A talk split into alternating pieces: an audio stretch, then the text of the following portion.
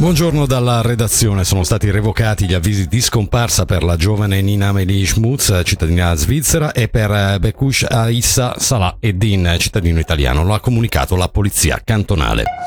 Incidente della circolazione a Minusio stamattina, lo riferisce Ticino News, il conducente di un'ape immatricolata in Ticino ha perso il controllo del mezzo che si è rovesciato su un fianco. L'uomo è stato trasportato al pronto soccorso per accertamenti, riportando ferite apparentemente non gravi.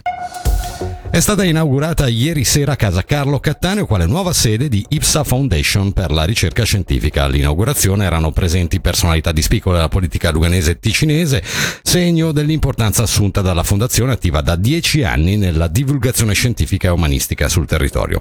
Abbiamo chiesto a Silvia Misiti, direttrice di IPSA Foundation, come si pone la divulgazione scientifica appunto nel quadro di una cultura italofona prevalentemente umanistica. C'è una tradizione molto appunto legata diciamo maggiormente alla, alla letteratura, alla, alla, cultura umanistica e quindi eh, l'approccio eh, tecnico-scientifico è sempre un po' più uh, difficile da, uh, da, far passare. Devo dire che sta, sta, molto cambiando questo tipo di mentalità e sicuramente con questo approccio più completo in cui andiamo a sottolineare comunque l'importanza dell'umanesimo, dell'uomo, anche diciamo nel, nella ricerca scientifica, del ricercatore, della figura che, che porta avanti i suoi progetti, questo uh, aiuterà, ci sono tantissimi attività non solo nostre proprio per avvicinare sempre di più i ragazzi e le ragazze al, al mondo scientifico e vedo uh,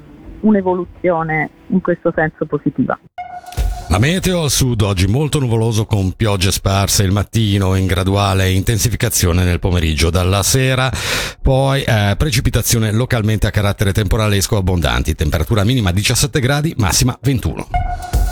E per quanto riguarda la viabilità, i canali ufficiali segnalano a Gentilino eh, la chiusura di via I Grotti a causa di alberi caduti. Il traffico poi è congestionato sulla 2 in direzione sud tra Bellinzona Nord e l'area di servizio di Bellinzona Nord e sempre sulla 2 in direzione nord tra l'area di servizio di Coldrerio e Melide Bissone.